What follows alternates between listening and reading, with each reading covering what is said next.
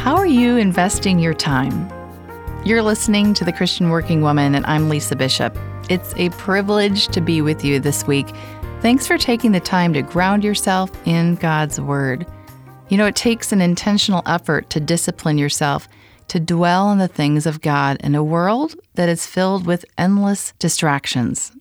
There are so many things that clamor for your time and attention these days, and the question to ask yourself is this is what I'm investing my time in producing a profitable return?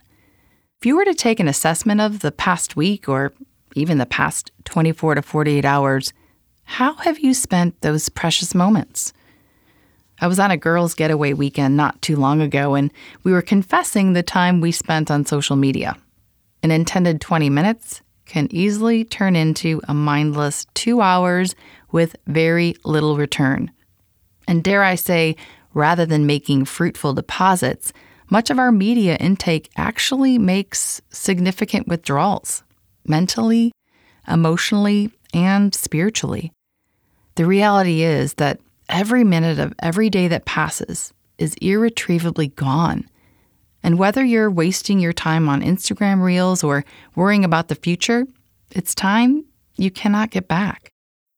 That's why time is the most valuable commodity of all, even more precious than money.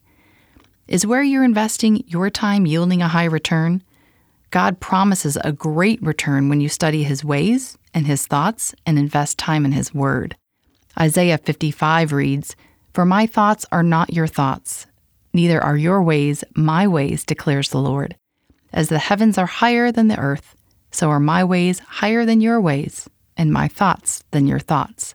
As the rain and the snow come down from heaven and do not return to it without watering the earth and making it bud and flourish, so that it yields seed for the sower and bread for the eater, so is my word that goes out from my mouth. It will not return to me empty, but will accomplish what I desire and achieve the purpose for which I sent it. It is impossible to spend time reading the Bible and not benefit. God's Word is living and active and will nourish you, grow you, make your life flourish, and be fruitful. So, wherever you are in life and whatever challenges you may be facing, God promises that the time you invest in immersing yourself in His Word is worth it. Thanks for joining me today. Join me tomorrow for another daily deposit from God's Word and check out our website at ChristianWorkingWoman.org. That's ChristianWorkingWoman.org.